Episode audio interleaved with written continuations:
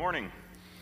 Welcome to Life Point. Uh, if you'll turn in your Bibles to Judges chapter 13, Judges chapter 13, that's where we'll be. We'll kind of skip forward a little bit and do 14, 15, and 16 and kind of cover the story of Samson today. Uh, as we're continuing our series on Samson, if you open up your bulletin also, there's fill in the blank notes that you can follow along with with the message. And normally on the back of those notes is the notes for further study for life groups and they're not there now because we're not doing life groups right now, except for sort of once a month get togethers to uh, have fun, maybe go to a beach or have a dinner or something like that. So life groups are still happening, just not in the same way that they happen during the school year. Uh, so if you're not involved in a life group, that means that there's still a good time to sign up. You can sign up today and still get involved in a life group, and there's information at the info booth. Uh, we say it all the time life groups are where life happens at Life Point. It's really the place where you'll connect, you'll get to know people, but you'll also find a group of people that uh, you not only have fun with, but that can support you uh, when you need encouragement, when you need to pray with somebody. Uh, our life group has a, uh, a, group text message thing that it doesn't happen all the time, so don't worry that it's like, you know, a ding, ding, ding, ding, ding all through the day.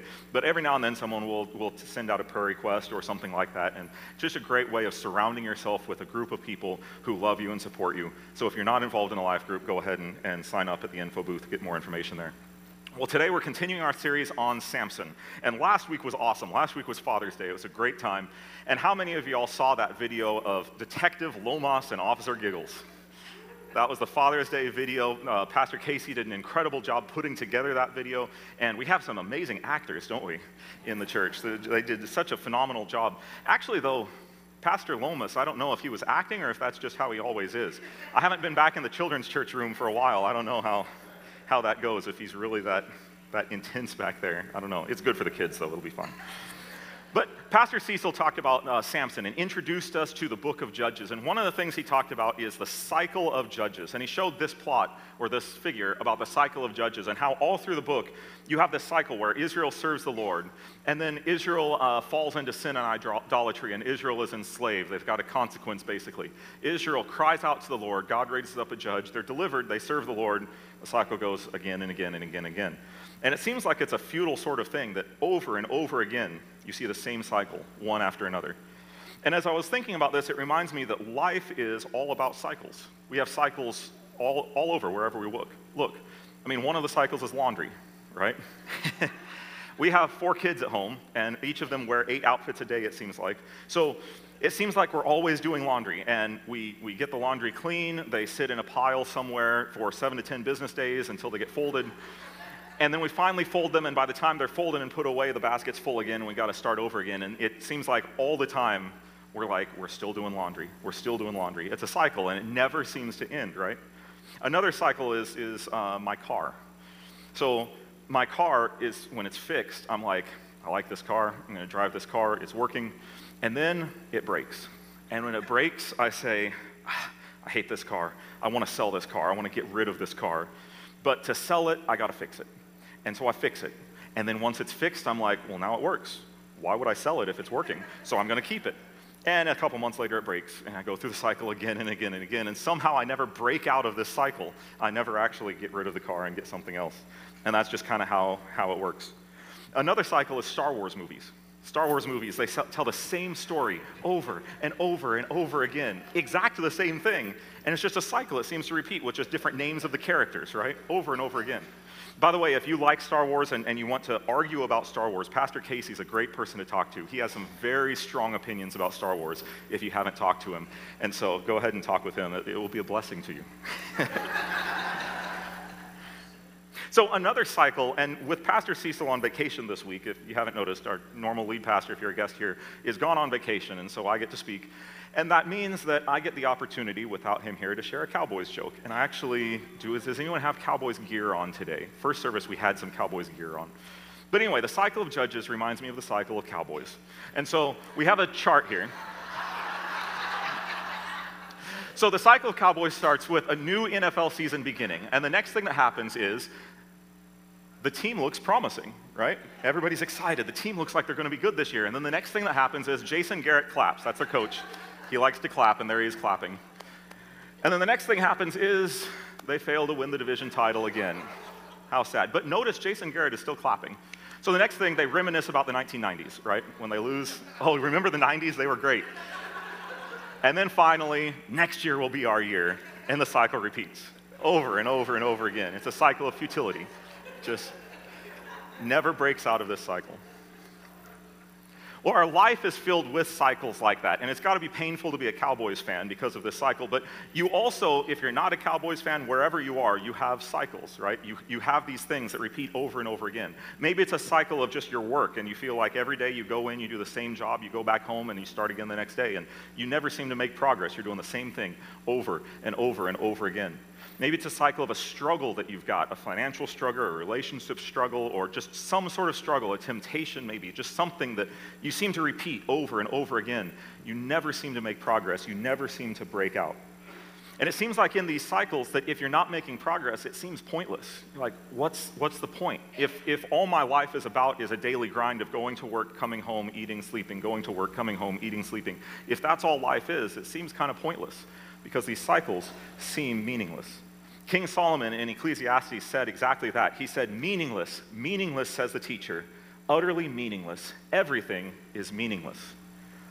Looking at these cycles, that's the sort of attitude that we can have sometimes as we look at this. It's meaningless, it's pointless, I'm not going anywhere.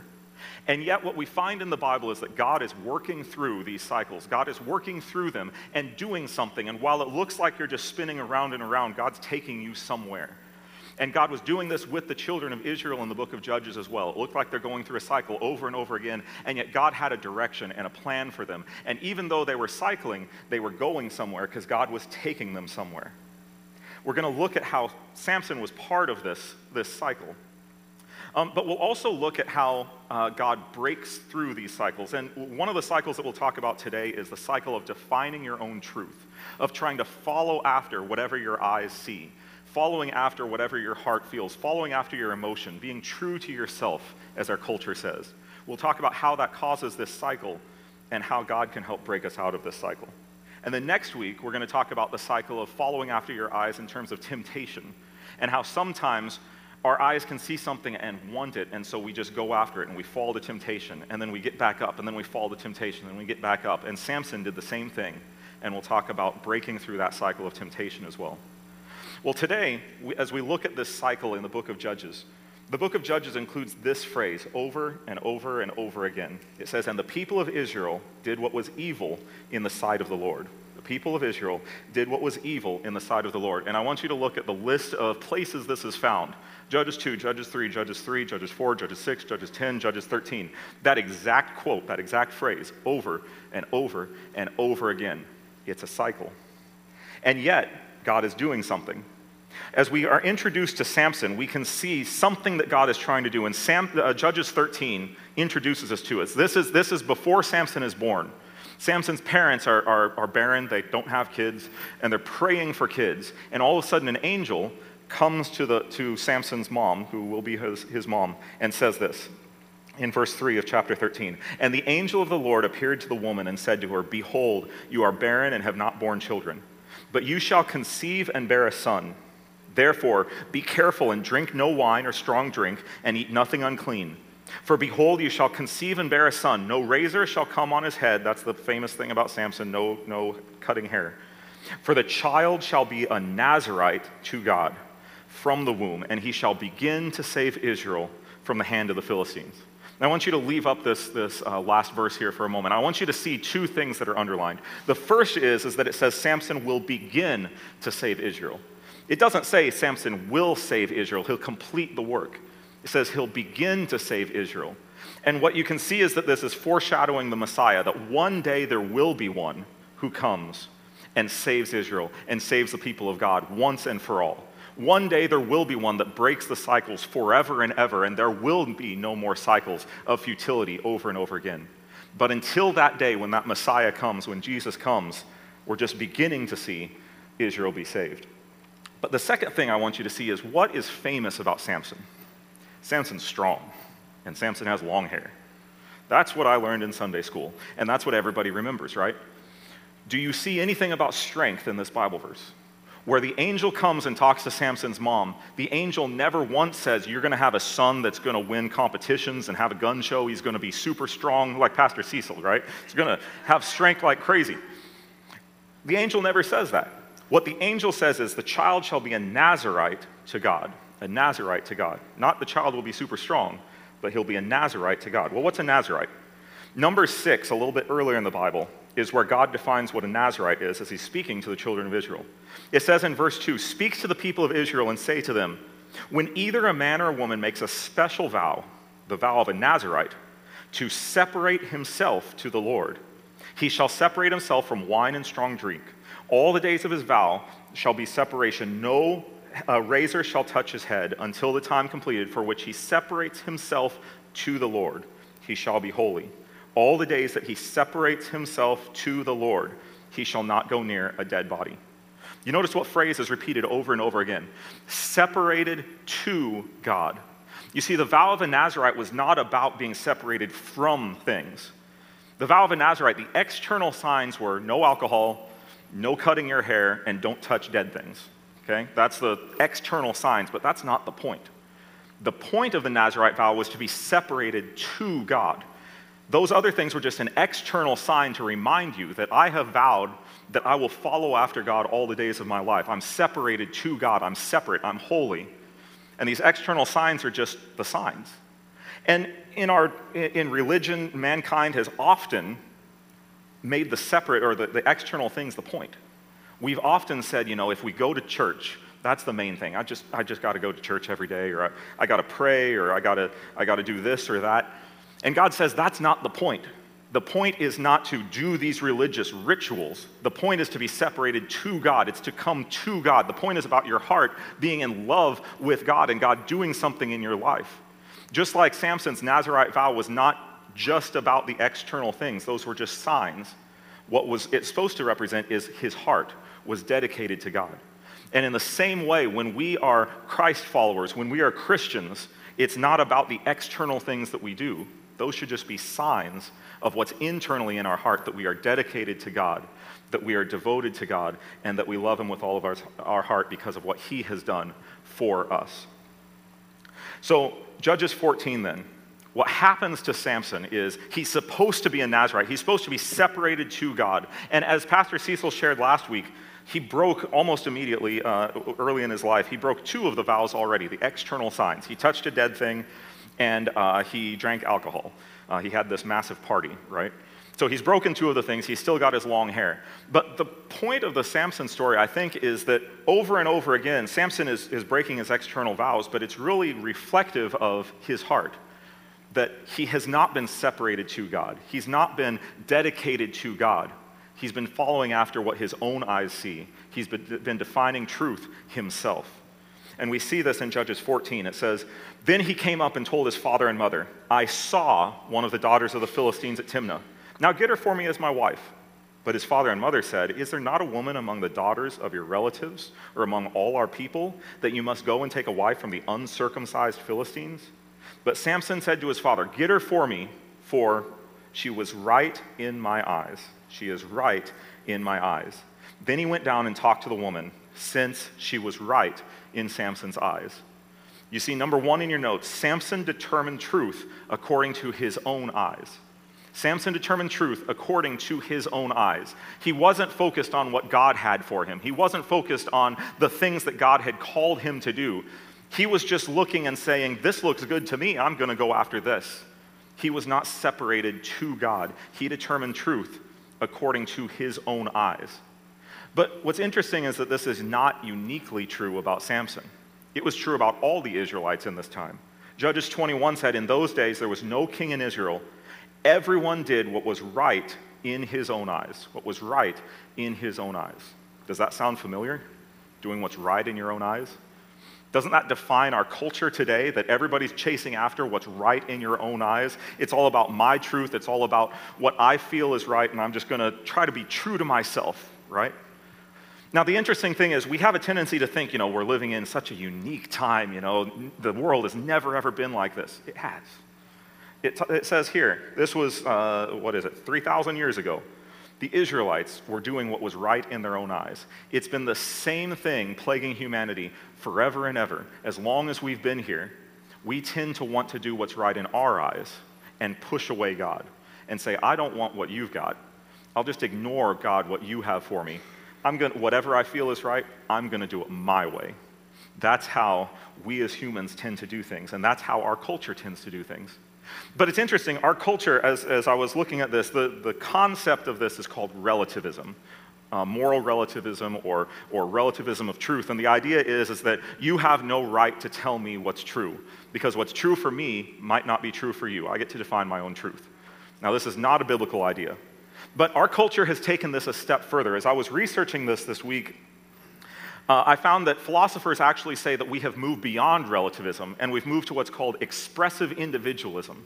Now, expressive individualism doesn't say I have the right to choose my own truth, it says I have the obligation to follow my own truth. It says that I have to, no matter what the cost, no matter what anybody else says, I have to discover me and go after what I think is right. And our culture has gotten more extreme in this to where everybody's chasing after what their own eyes see and saying, it doesn't matter what the consequences are, I've got to be true to myself and, and go do whatever I think is the best thing.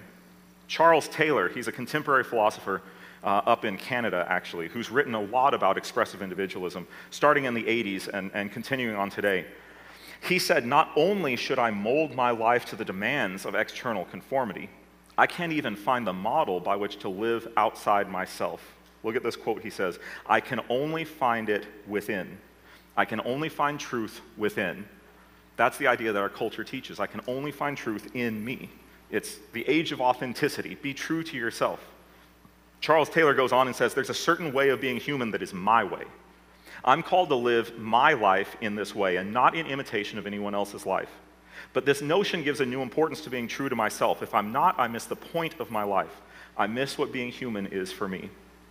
To me, this quote is interesting because he's talking about, first of all, that I have to, to live what's true to myself, live according to who I am.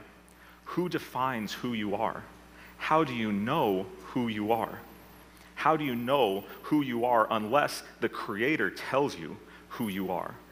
And that's what we're going to look at in just a moment. But the second thing is, is he says that I miss the point of my life. Well, if the point of my life is just to be true to me, that seems pretty empty. It doesn't seem like, that, it just seems like a cycle. You're chasing after who I am here, and then maybe you decide I'm someone else, and you're chasing after who I am here, and you're chasing, and you're going back and forth, and you're in this cycle of futility, and there's no point. The only way there's a point is if there's something outside of ourselves that we're working towards. If it's all about inside of us, there's no progress, there's no point, there's no meaning. I know my heart. It doesn't have the right stuff in it unless it has the light of God shining in it. And that's the only way that we can have meaning and purpose is to have the light of God shining in us. You see, if we were to assume, there's two options really. There is God, there is no God. If there is no God, what happens? Well, if there is no God, atheist Richard Dawkins says it like this He says, We're all dancing to our DNA. Basically, we have no, uh, no free will. We, we can't make our own choices because all there is is molecules and atoms and DNA. And all we are are biological and chemical machines. And if you know, if you put a, a chemicals in a, in a test tube or something, you can predict what they're going to do because there's certain laws, certain equations that govern how the molecules interact with each other, and they'll, they'll behave the same. Science, in fact, is based on the idea that things are reproducible that if you know all of the conditions, you can predict what will happen. Well, if there is no God and all there is is stuff, is atoms, then we are also predictable. If you know the position of all the atoms in our body, you could predict, if you knew enough information, exactly what you would do. And so the idea of free will, of choice, of meaning, of purpose, all of those don't make any sense because we're just chemical equations. And in fact, in that case, why are we even here? Why are we even talking about this? Because we're just, you know, I'm, I'm talking because the chemicals in my body are making me talk. And it, all we're doing is just behaving exactly how the chemicals tell us to, right? Innately, we know this is not true. Innately, we know there is meaning, there is purpose. I have choice. And that's because God created us to have choice. Stephen Hawking, who was one of the, the most famous physicists, widely regarded as one of the smartest people to ever live, he said this. He said, Though we feel we can choose what we do, our understanding of the molecular basis of biology shows that the biological processes are governed by laws of physics and chemistry, and therefore are as determined as the orbits of the planets. It's hard to imagine how free will can operate if our behavior is determined by physical law. So it seems to me we are no more than biological machines and that free will is just an illusion. This is one of the smartest people, scientists, who's, who's looking at how the world works, and he's saying if this is all there is, then free will is just an illusion. Now, it's interesting because him saying that is just his chemicals in his body reacting, and what he says is really meaningless if he's right. It's really meaningless. If everything is predetermined, there is no meaning, there is no purpose, and you have no choices. But innately, we sense this is not true. And why do we sense that that's not true? Because there is a God because there is a God. And if there is a God, then that means that something has given us free choice and free will. You see, if all there is is naturalism, if all there is is atoms, we have no choice, we have no meaning, we have no purpose. But if it's supernatural, if it's outside of the natural, if there is a God, then we have free choice. And our choices make a difference and mean something. And our lives make a difference and mean something. And that's how I know the world works and I would submit that every one of us knows that that's how the world works just innately. Otherwise, why have the discussion? Why, why even talk about it? We all talk about meaning because we sense that there is a meaning, there is a purpose. We all talk about trying to be true to ourselves because we know that there is choices that we can make and we want to follow after those. And so we know that God is real. But now look, if God is real, who has the right to tell us who we are? It's our creator. It's our creator. If God is real, we ought to listen to what he says. We can't say God is real, I don't care about him. If God is real, he created us, and we, as the creation, his creation, have the obligation to listen to him. And that's the, the smartest thing that you could do is listen to the one that made you, because he knows the most about you. Genesis 1 you know, the, the, the, the, story of the universe, the story of Christianity, the story of our lives is founded first in Genesis 1. There's a reason why it starts this way. It says, In the beginning, God created the heavens and the earth. In the beginning, God created the heavens and the earth. And if that's the very first verse of the Bible, that's telling us that God created all of us, let's listen to him. Let's see what this book says that he gave us. Let's listen to what he says because he created it all, he knows everything about it let's listen to the instructions. Let's listen to the one who knows everything and not just try to do everything our own way because we don't have all the information. And Genesis goes on and says, So God created man in his own image. In the image of God, he created him. Male and female, he created him. And God blessed them. We were created in God's image, meaning that we have choice, we have free will, we have meaning and purpose. There's a reason that God made us, and it's not so that we can be machines that just do something and, and go through equations, but it's so that we can live lives that matter. That we can live lives focused and dedicated to God and His glory so that we can choose to be in that relationship with Him. We have a choice. And because we have a choice, we ought to choose to listen to the, our Creator, the one who made us. But that's not the way our culture works. You see, we often sort of deny God, right? Even the people who, who will say that God doesn't exist, the people who, who live their lives as atheists, they still behave as if they have choices. They still behave as if they have meaning because you can't live your life without behaving that way. You can't live your life as if you're just a biological machine. Innately, we know that's not true. And what happens is people just kind of go this way and that, and, and without that point of reference of God, their life is just lived in futility and cycles in, in going after this and going after that and not, not having any direction or purpose. Listen to this, this article that I read on CNN this week. This is, a, this is a mom who was writing about her personal story, and she said, But there I was at 36 years old, realizing I didn't know myself at all. I had everything I thought made my life perfect. I was married to my best friend. I had two beautiful, healthy, and hilarious children with successful careers and a beautiful uh, home. And then she goes on to talk about how, just inside of herself, in her emotions, she decided that this wasn't who she was. There was something, some other way that she was supposed to be living. And she talks about how gut wrenching it was to leave her family, but she felt she had to because her emotions were telling her she had to go this way. And so she went after this other thing. And she goes on and writes, My family was being shattered, and I couldn't stop it. I'd say, Yes, you could.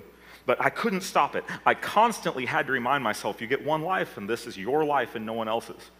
You see, if you don't have that point of reference of God, your, your emotions tell you this way. You're going over this way. Your emotions go this way. And it doesn't matter how good this is. You say, oh, my emotions are going over here, and you're going over here, and you're scattered. You're going every which way because you have no creator to tell you how your life should be lived. You have no creator to tell you who you really are. And so you're just grasping in the dark, trying to grab onto anything that you can because you don't have the light of the knowledge of God in your heart. You don't have light so that you can actually see.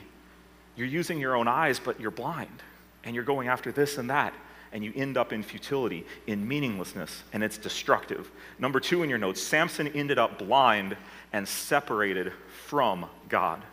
Samson ended up blind and separated from God. Samson, the, the, the, famous part of the story is the story of Samson and Delilah. And we'll, we'll talk about this in more detail next week. But what happens with Samson and Delilah is that Delilah eventually convinces Samson to cut his hair. He loses his strength. He gets captured by the Philistines. And as he's captured from the Philistines, it says in Judges 16, he did not know that the Lord had left him. He did not know the Lord had left him. And the Philistines seized him and gouged out his eyes and brought him down to Gaza and bound him with bronze shackles, and he ground at the mill in prison. You remember what Samson's point was, what, what he was called to do. He was called to be a Nazarite, called to be separated to God. And now it says the Lord had left him. Now he's separated from God. He has lost his purpose because he was following after whatever his own eyes decided was right. He was following after whatever his own eyes decided was the way his life should go instead of following after what God had for him. And he ended up blind.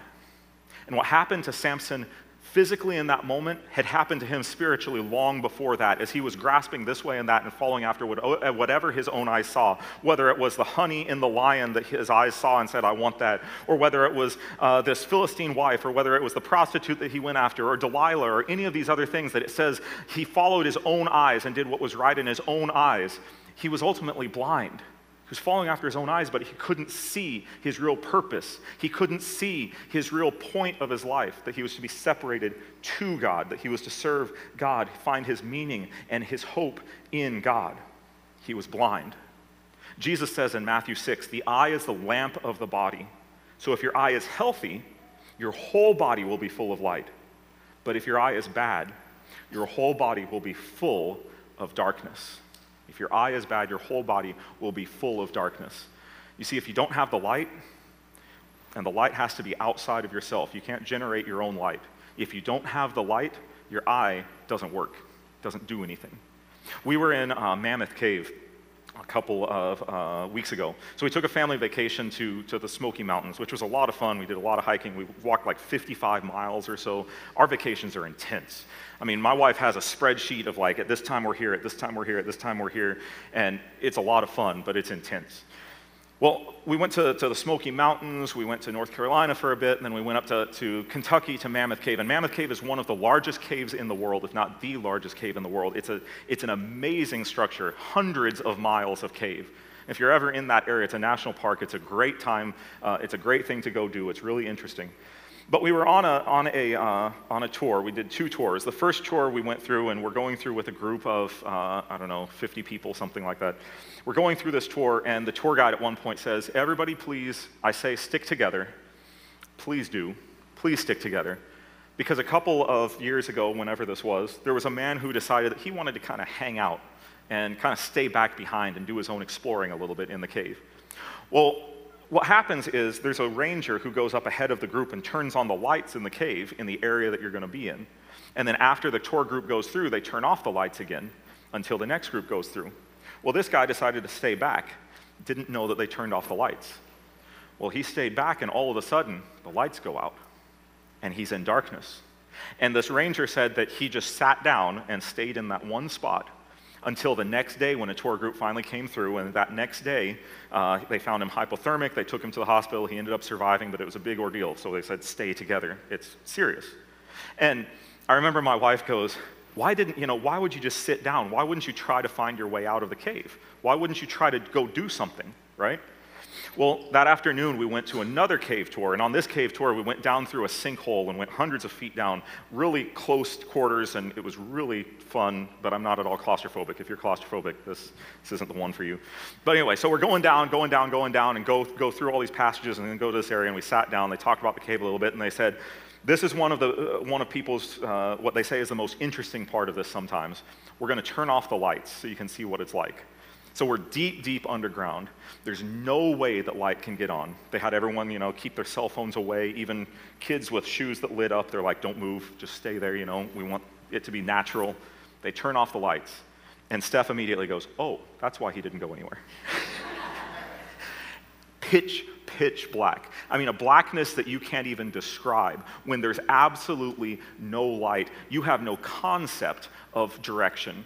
You have no concept where you're going. You are completely in the dark. You are completely directionless. You can't go anywhere.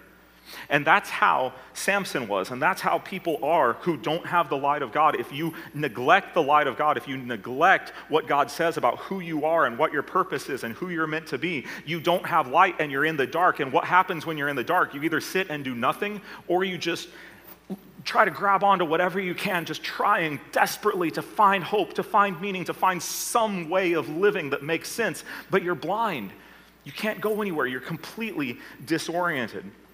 If the eye is uh, not healthy, your whole body will be full of darkness. William Blake, he's a 19th century poet, he said it like this This life's dim windows of the soul distorts the heavens from pole to pole and leads you to believe a lie when you see with and not through the eye. Our culture has a lot of people who think that they can live life with their eyes, but we're called to see through our eyes and with our heart so we can see the light of God. If we see with our eyes and we, we, we don't have the light, we're not really seeing anything. We're seeing darkness and we're just grabbing onto whatever we possibly can. We have to have light to have direction and meaning and purpose. We have to have light to be able to progress outside of these cycles that we go through. If we reject the light, we're left with nothing but our eyes, and they're closed, they're blind, they can't see anything. Even the, the people, the philosophers who talk about being true to yourself, recognize this. Charles Taylor, who we quoted earlier, is saying, Be true to yourself. There's a unique way of being human. He wrote this He said, There's a widespread sense of loss here, if not always of God, then at least of meaning. He recognizes that if truth is found only in you, you not only lose God, you lose meaning too. If you don't have light, if you don't have something external to yourself, you lose everything and you're blind.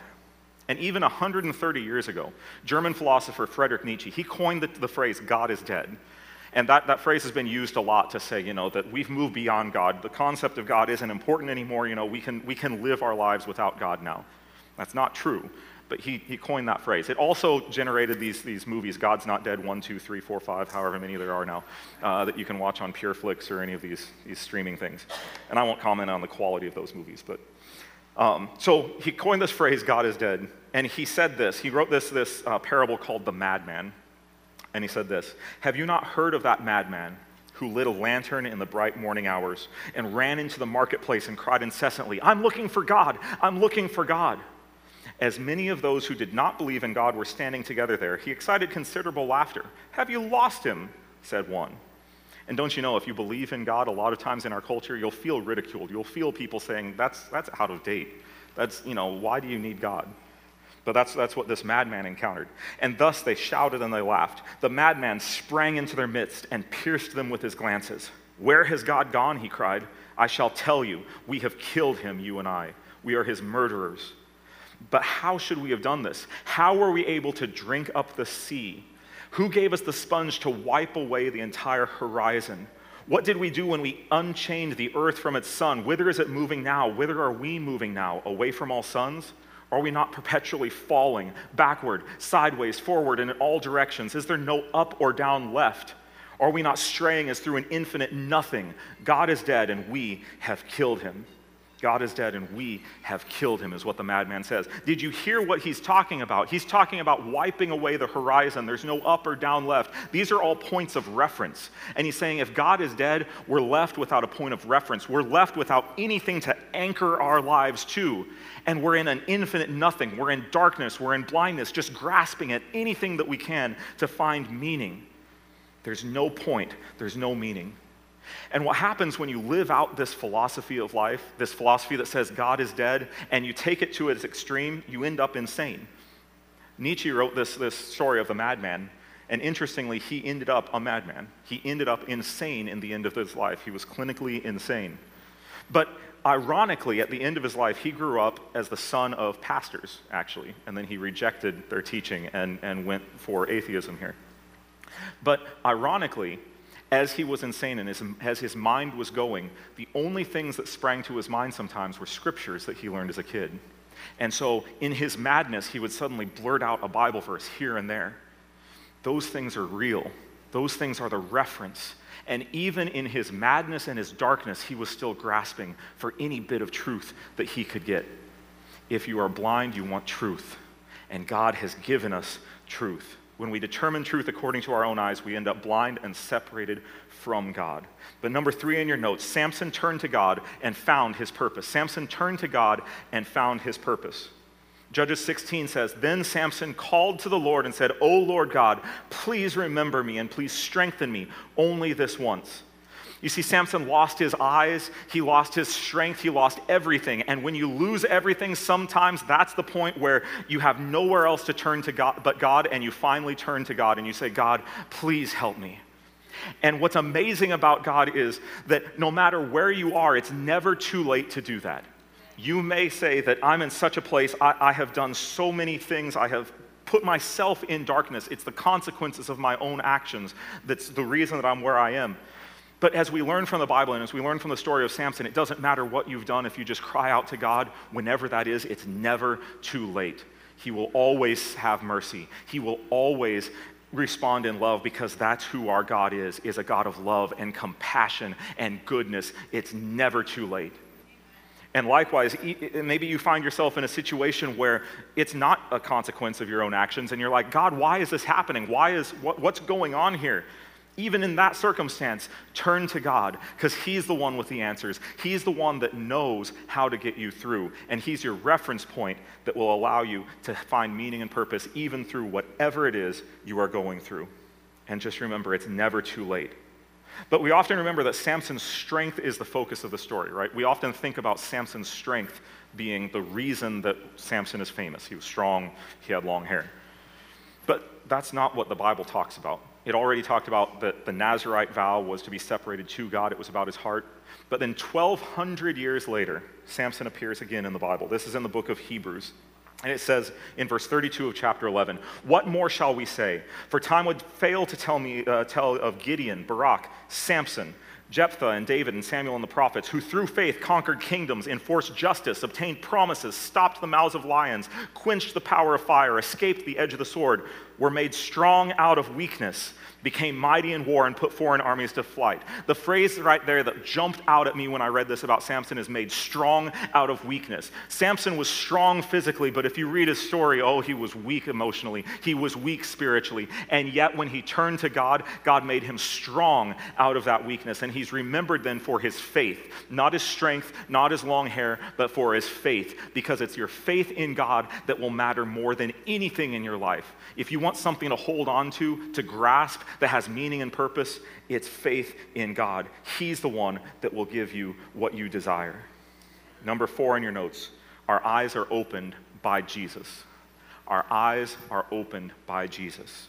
When we find ourselves blind, our eyes are opened by Jesus. It's not something we can do ourselves. Remember, we have to have light come into our eyes. That light comes from somewhere else, from outside of us. I remember I was at a scientific conference about 12 years ago and this was in the Texas Medical Center.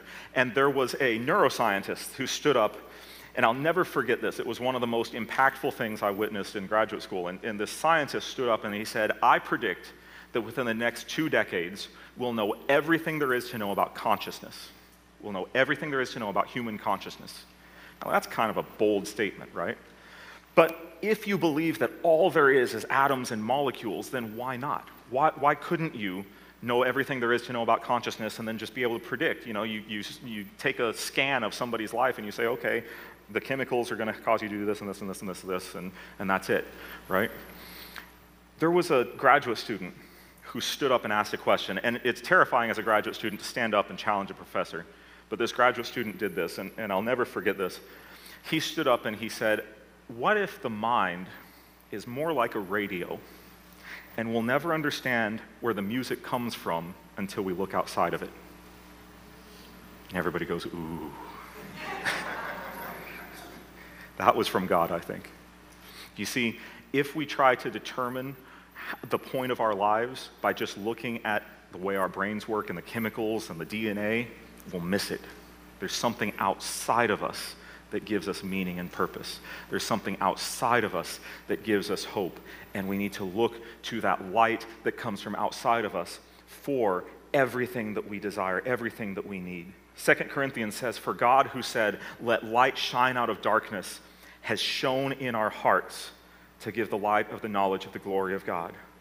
We grope around in darkness looking for truth, trying to grasp onto whatever we can, trying to grasp onto to meaning and direction and what should I do? What should my life look like?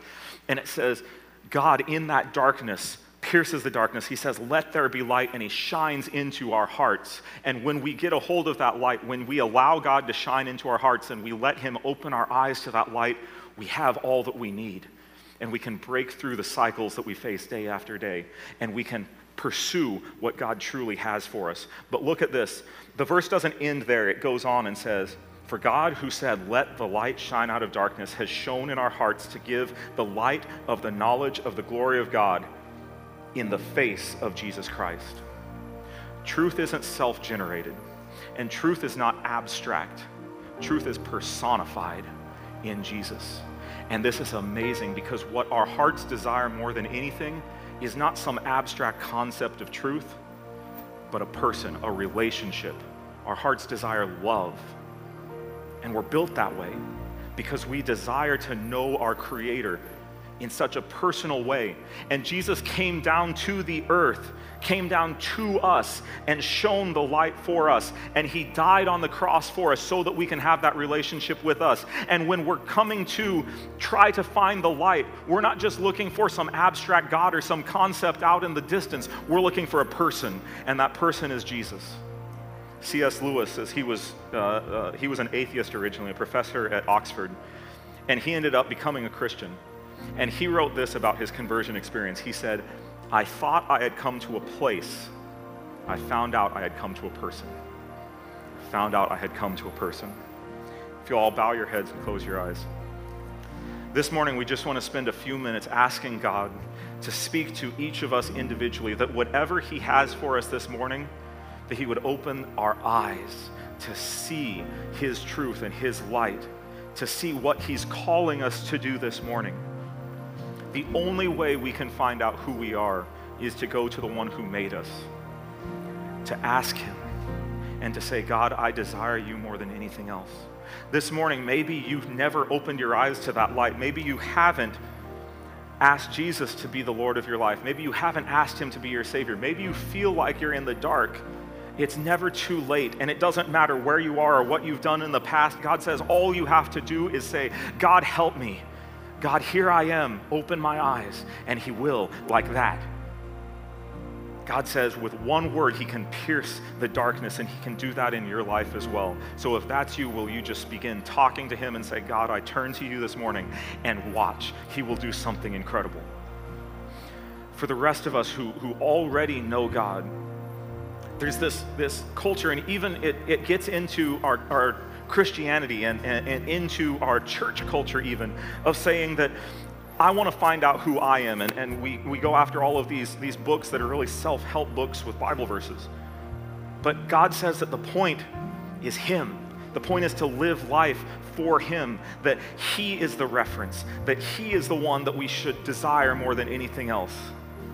And so, God, this morning, will you open our eyes to the light? Will you give us the point of reference that we desire? Will you give us hope and joy and meaning and purpose? We turn to you because we can turn nowhere else. Without you, we're in darkness. So we ask you to help us. Be with us in Jesus' name. Amen.